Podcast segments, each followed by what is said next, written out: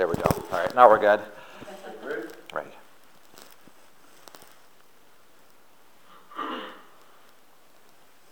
Good morning again, everybody, and a pleasant good morning to you wherever you may be today.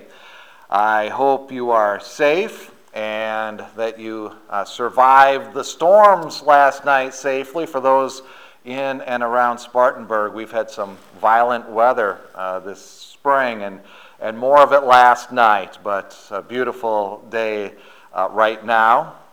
I do hope that uh, you are taking time to uh, worship and, and pray uh, during this time that we have a little extra time at home. And, and of course, I do hope to see you all uh, very, very soon. Uh, don't know when that will be yet, but in the meantime, I pray that uh, what we do here on Sunday morning uh, will uh, benefit you in your walk with God and, and that uh, we can continue uh, to grow in God and His grace. And as we do that, uh, let's pray.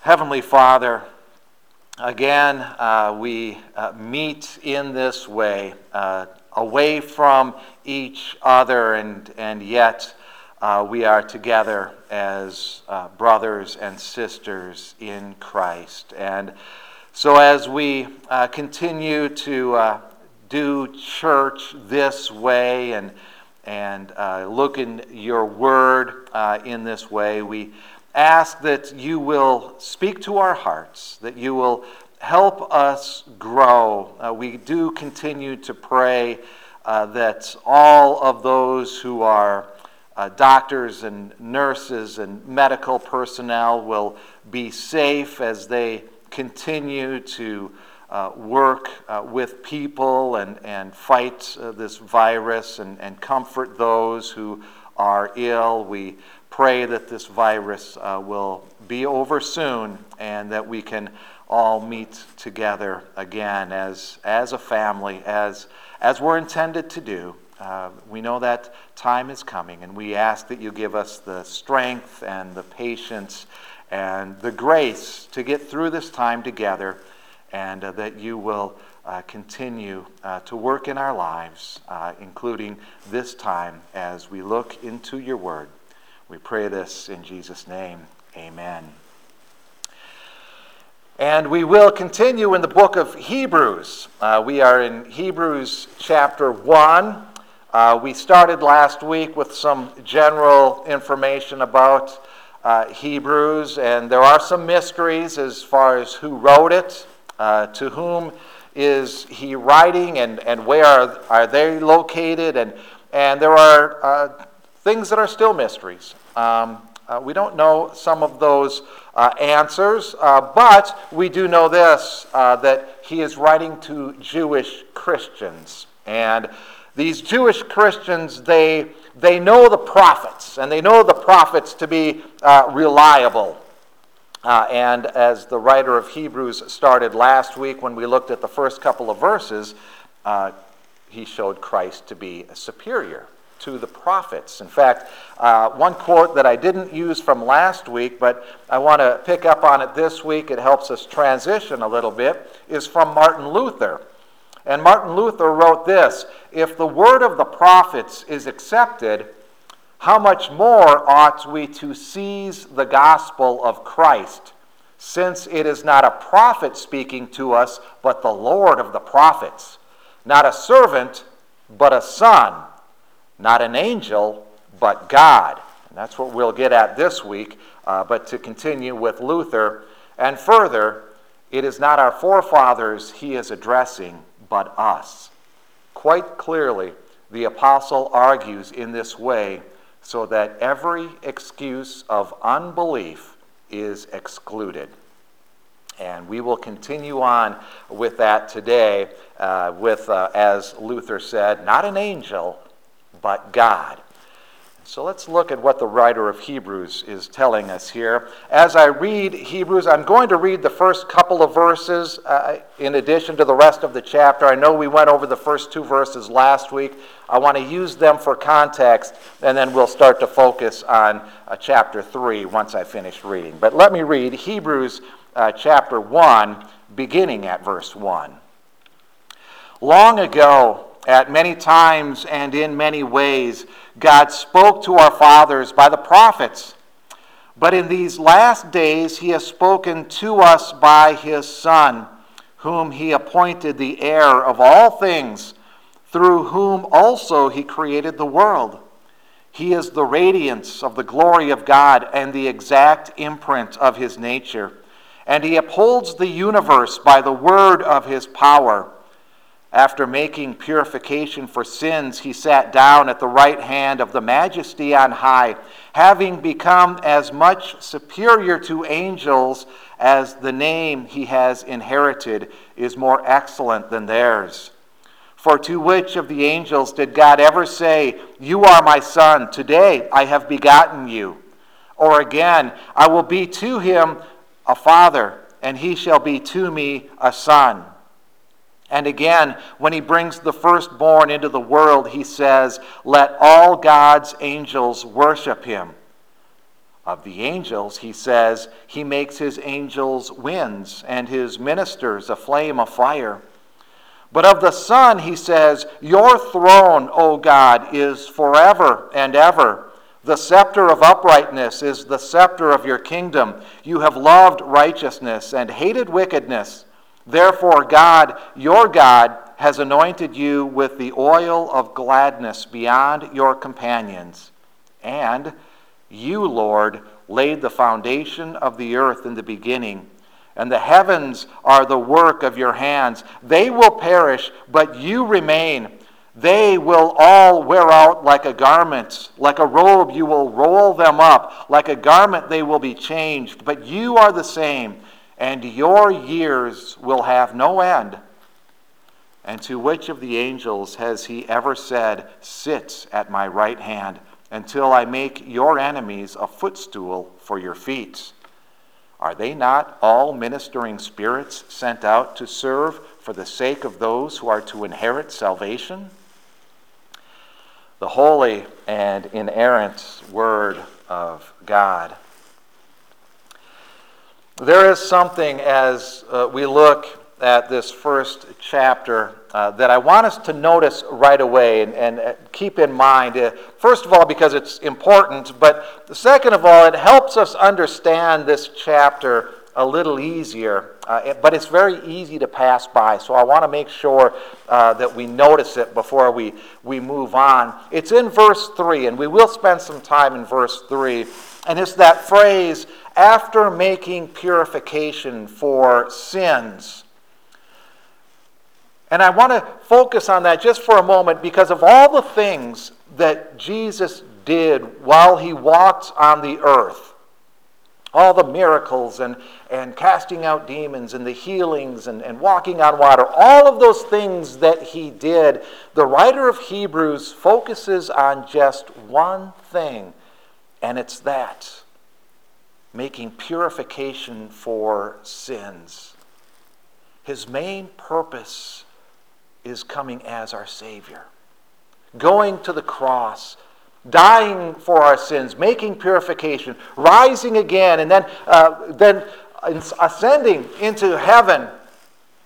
He's not merely a, a, teacher or a great example or, or, or any of that. He's, he is that, but he, he's more. He's our Redeemer who died for our sins. And, that's the aspect that's central to our understanding of Jesus. And it helps us in understanding this chapter that we have this, this man who came and made purification for sins and now is, is seated uh, on, on, the throne on high, the ultimate, uh, the, the throne of majesty. So, who is this man? Who is this Redeemer? And the writer of Hebrews is clear up front and, and actually quite startling uh, as he begins to tell us who this, this person is. And, and he uses two images uh, in verse 3. You'll notice he calls him the radiance of the glory of God, and then he calls him the exact imprint of his nature. And I want to take a look at these two images so that we have an understanding of what he's trying to say. Uh, when he calls Jesus the radiance of the glory of God, I, I want to uh, use an illustration, but I want to use it carefully. Uh, whenever you use an illustration to try to describe Jesus or, or God, it's very easy to slip into to heresy, and, and I certainly don't want to go there. So I just want to take this in its most basic way to, to get at uh, what the, the writer is saying here. So, with some care, uh, if you will imagine, you have a lamp, and, and you put a light bulb in this lamp, but the light bulb is burned out. It doesn't work. And, and so you put it in the lamp and you turn on the lamp. Do you have light? No, you don't. You have a lamp with a burned out light bulb, but you don't have light. Because light, you need radiance. Once you have radiance, then you have light. They're one and the same thing. And, and there's a couple of guys uh, from early church fathers, uh, from the 300s, who were uh, quick to point this out, and they did a, a great job of, of understanding uh, what the writer of Hebrews says. One of them is Athanasius, and Athanasius uh, writes this Who does not see that the brightness cannot be separated from the light, but that it is by nature proper to it and coexistent with it, and not produced after it? The lights and the radiance, they're, they're all one. Another guy from the 300s, Ambrose, uh, writes this The light is in the radiance, and the radiance in the light. Thus, the apostle has taught us to call the Son the radiance of the Father's glory. For the Son is the radiance of his Father's light, co eternal because of eternity of power, which the writer mentions, and inseparable by unity of brightness. It's inseparable.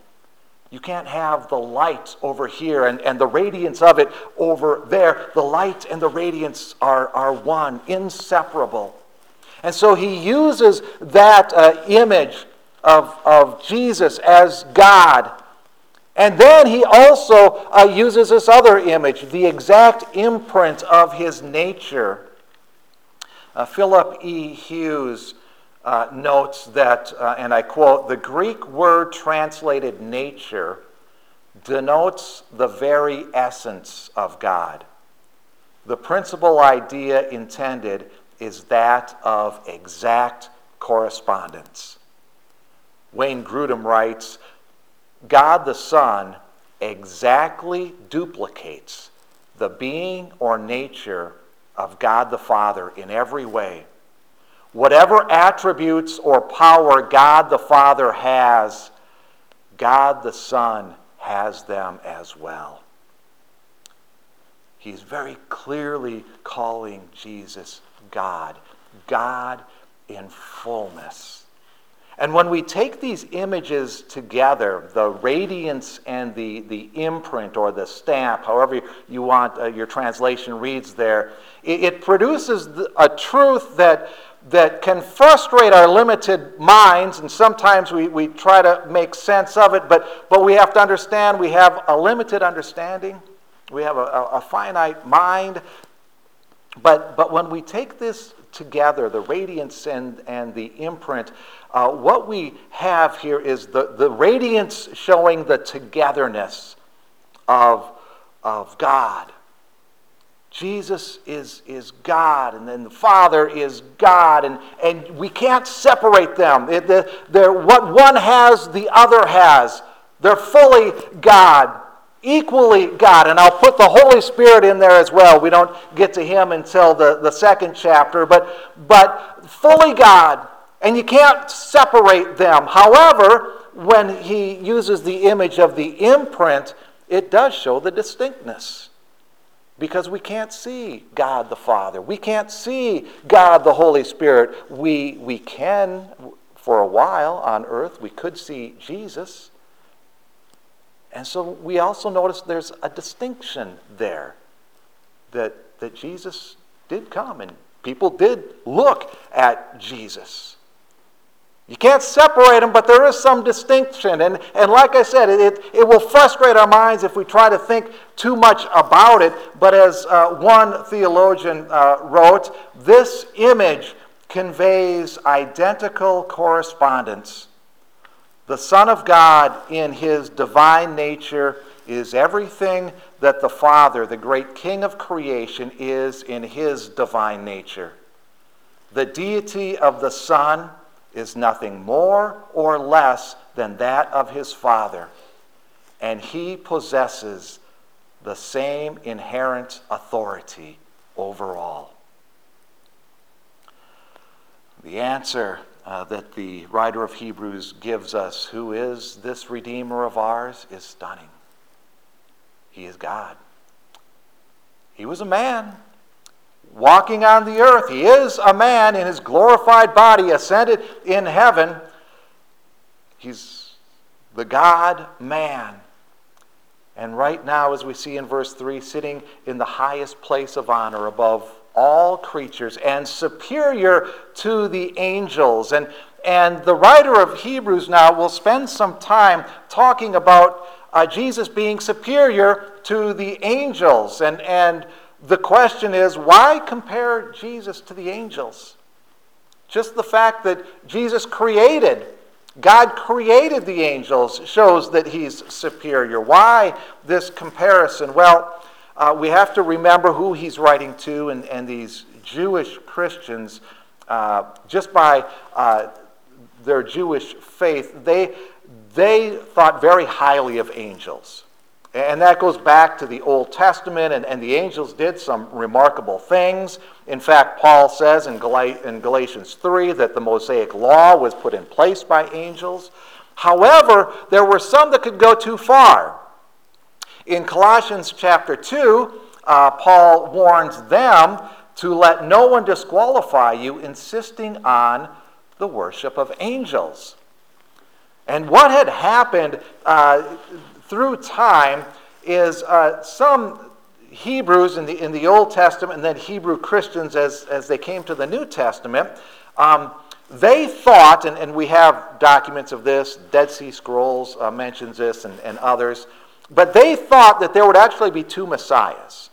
And that one of the messiahs would be uh, subject to the other, but that both messiahs would be uh, subordinate to the archangel Michael and that Michael was actually going to be over these two messiahs. It was uh, some bad teaching that they were uh, trying to figure out, and, and maybe that is part of what he's, he's trying to counteract, is, is that thought.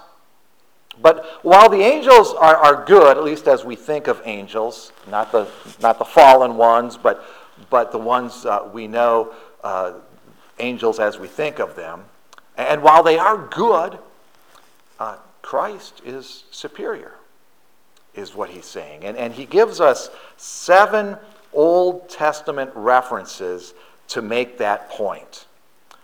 And we will talk more about angels uh, next week. This uh, conversation actually carries into chapter 2. Uh, you noticed it ended with a question.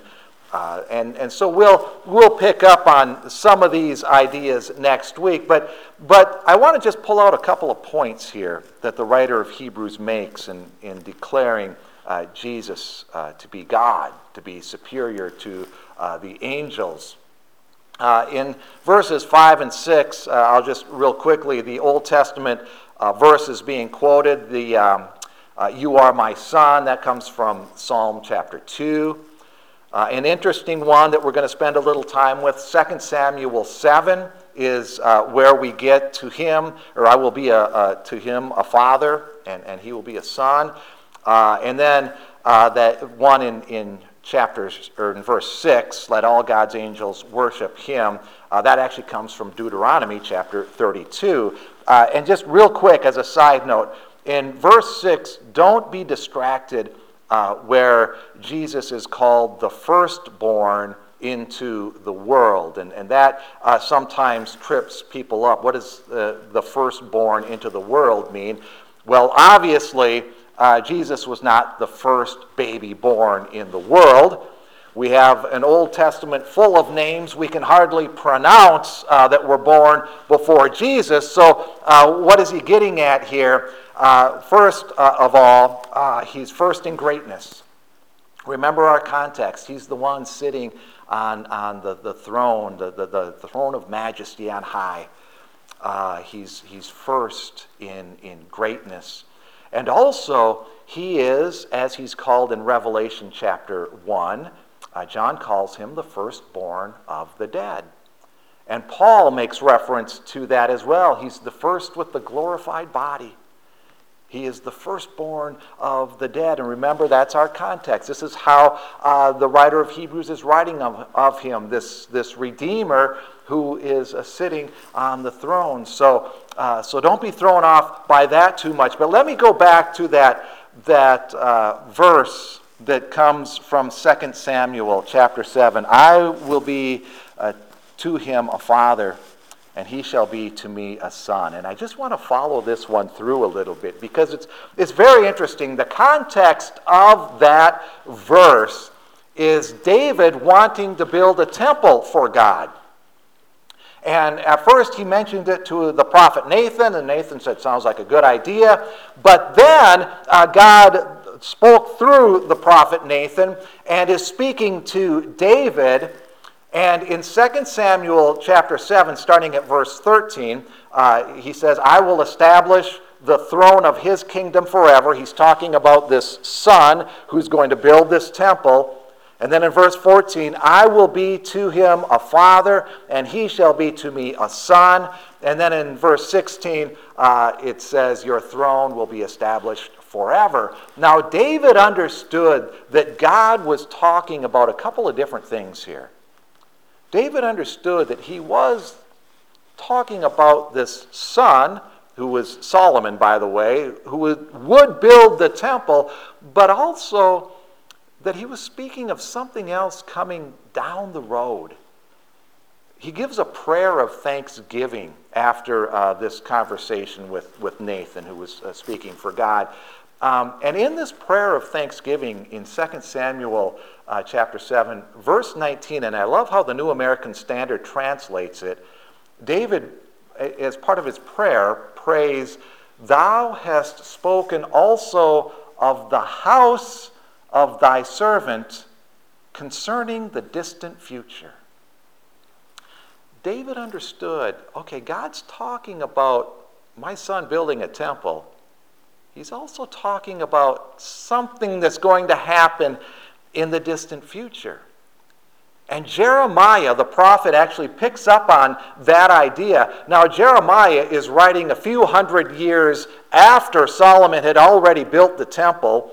And in Jeremiah chapter 23, uh, starting at, at, verse 5, uh, he prophesies Behold, the days are coming, declares the Lord, when I will raise up for David a, ranch, a righteous branch, and he shall reign, and this is the name by which he shall be called. The Lord is our righteousness. And that word Lord there is the Yahweh word, the, the word that the Jewish people won't even pronounce because it is the word of the Most High God. And that is his name. The Lord is our righteousness. And Jeremiah, Jeremiah writes that a few hundred years uh, after uh, Solomon had already built the temple. And then a few hundred years after that, the angel Gabriel comes to Mary about the birth of Jesus. And in Luke chapter 1, tells Mary, He will be great and will be called the Son of the Most High and the Lord God will give to him the throne of his father David, and he will reign, and of his kingdom there will be no end. And so when we, uh, when we follow this thought through from 2 Samuel uh, to the birth of Jesus, here's what we have. We have this, this man who is the son of David, he is a man.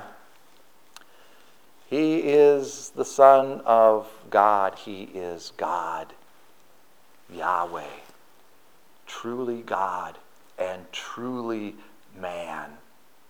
And of his kingdom there will be no end. That follows all the way through. And the writer of Hebrews uh, mentions that as well. And he, he quotes uh, some Psalms for us here. And in, in verse 8, he's uh, quoting Psalm 45, where he's clearly calling Jesus God. When you look at that, your throne, O God, is forever and ever. That's exactly what God had told David and what Jeremiah prophesied and the angel had told uh, Mary before the birth of Jesus. This God, his, his, his kingdom will have no end. In verse 9, uh, the quote comes from Psalm 102, clearly uh, calling Jesus Lord. Uh, a Lutheran theologian uh, who passed away in 1999 uh, by the name of Oscar Cullmann uh, wrote this The Old Testament Psalms are applied to Jesus so that he can be addressed directly as God.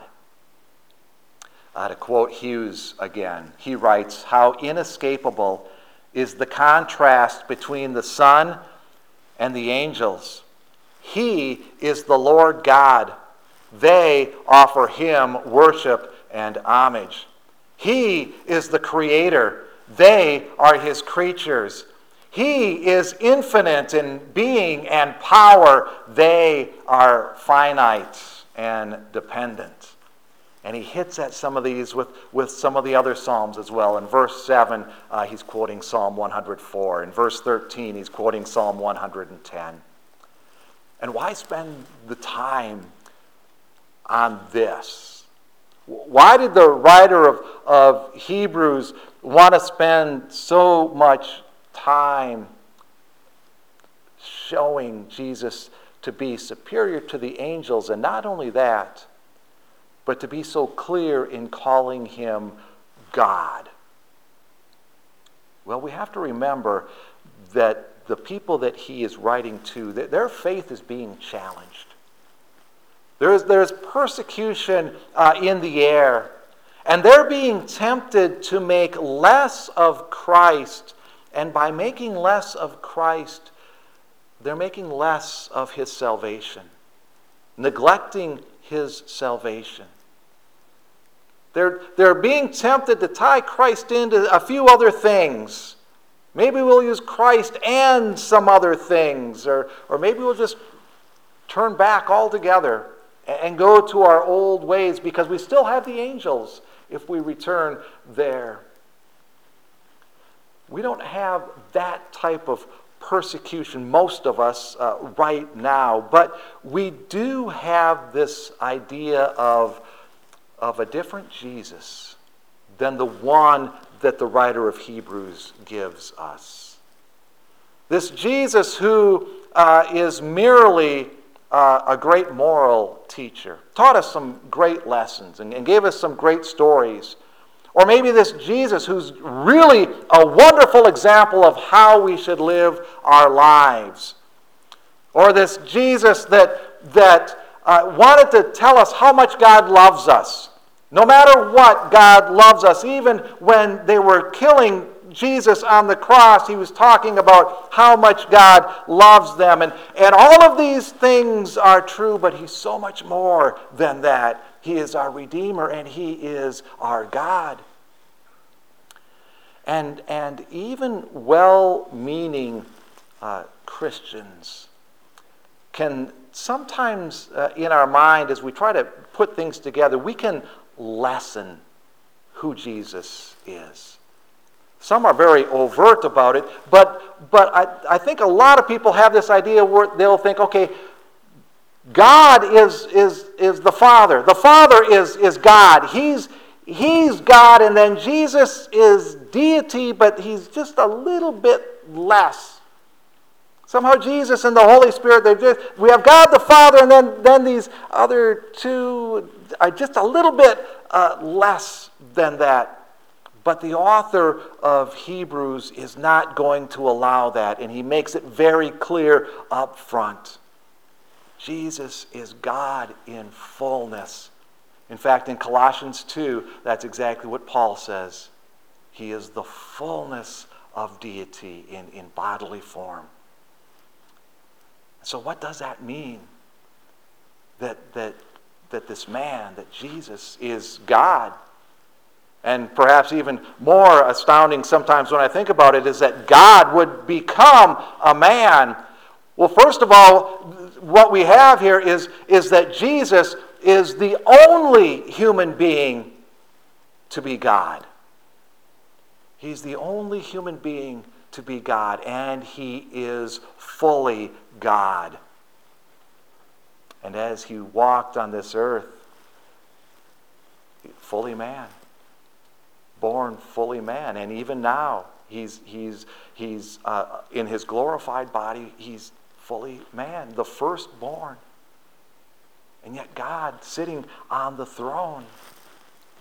And what this means to us, and I'm going to uh, paraphrase uh, a, a theologian here who writes this all sonship, or all of our, our uh, being children of God, all sonship before God is concentrated in the person of Christ.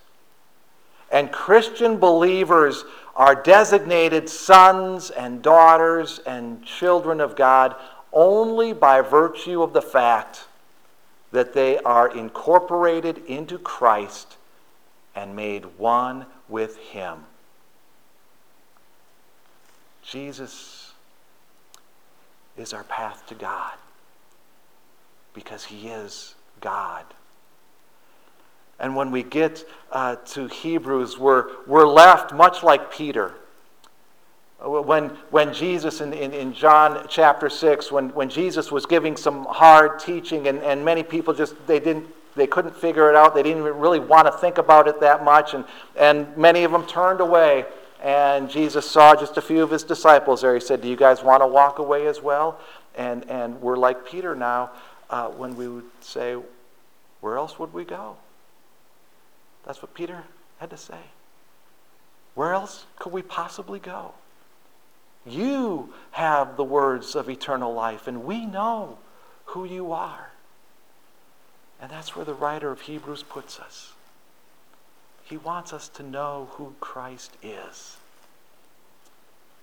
He is our brother, our sister. He is uh, not our sister, but your sister's with him. He is he is human. In his glorified body, he's human. And he is God, sitting on the throne.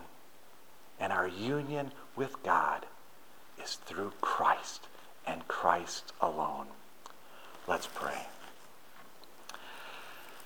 Heavenly Father, we do thank you for this word. We know that without pardon of our sin, we can never rest satisfied. Without the renewal of our spirit, the renovation of our nature by grace, we could never rest easy.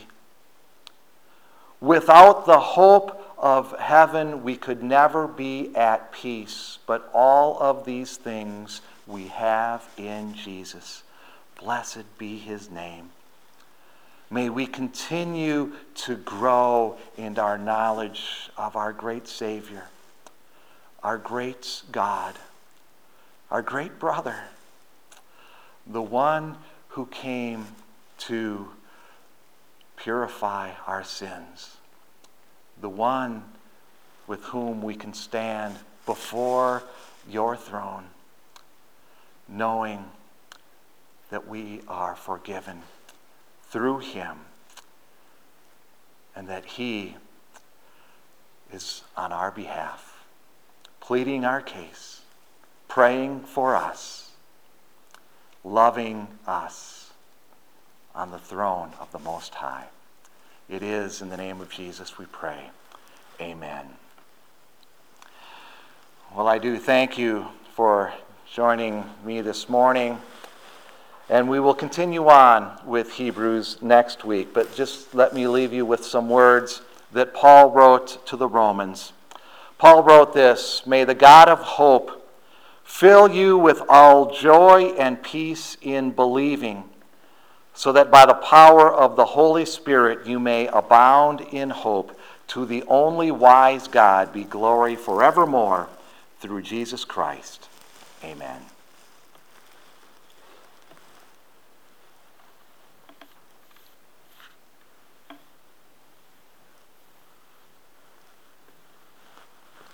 Claire.